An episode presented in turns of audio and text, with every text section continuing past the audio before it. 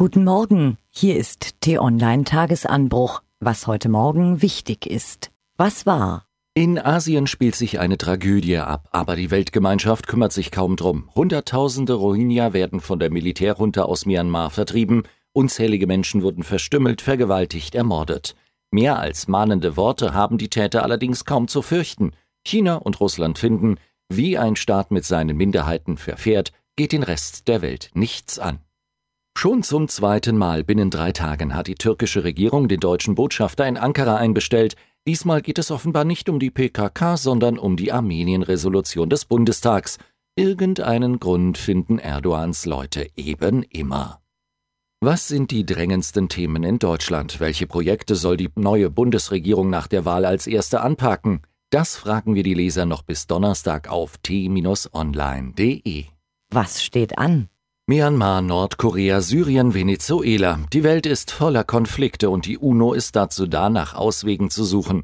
Heute beginnt in New York die Generaldebatte der Vollversammlung. Erwartet werden Reden von Präsidenten, Ministerpräsidenten, Ministern. So ein Wahlkampf ist eine anstrengende Sache für Politiker, aber auch für Journalisten. Morgen zum Beispiel wird t-online.de gleich drei interessante Persönlichkeiten zu Interviews treffen. Linken Fraktionschef Dietmar Bartsch, BVB-Boss Hans-Joachim Watzke und Bundeskanzlerin Angela Merkel. Was lesen? Was fühlt eigentlich Jens Spahn, wenn er von Angela Merkel einen Anschiss bekommt? Wie erklärt Alice Weidel ihren Kindern den Nationalsozialismus?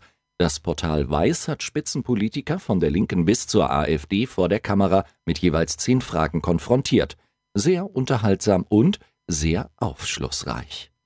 Die Menschen ernähren sich zunehmend gesünder. Super, jemand anderes wird jetzt dick. Die großen Nahrungsmittelkonzerne von Nestlé bis Pepsi suchen sich neue Märkte, seit es für sie in den Industriestaaten nicht mehr so zuckrig läuft. Was amüsiert uns? Einparken ist ja nie so ganz leicht, aber das private US-Raumfahrtunternehmen SpaceX hat damit seine ganz eigenen Probleme.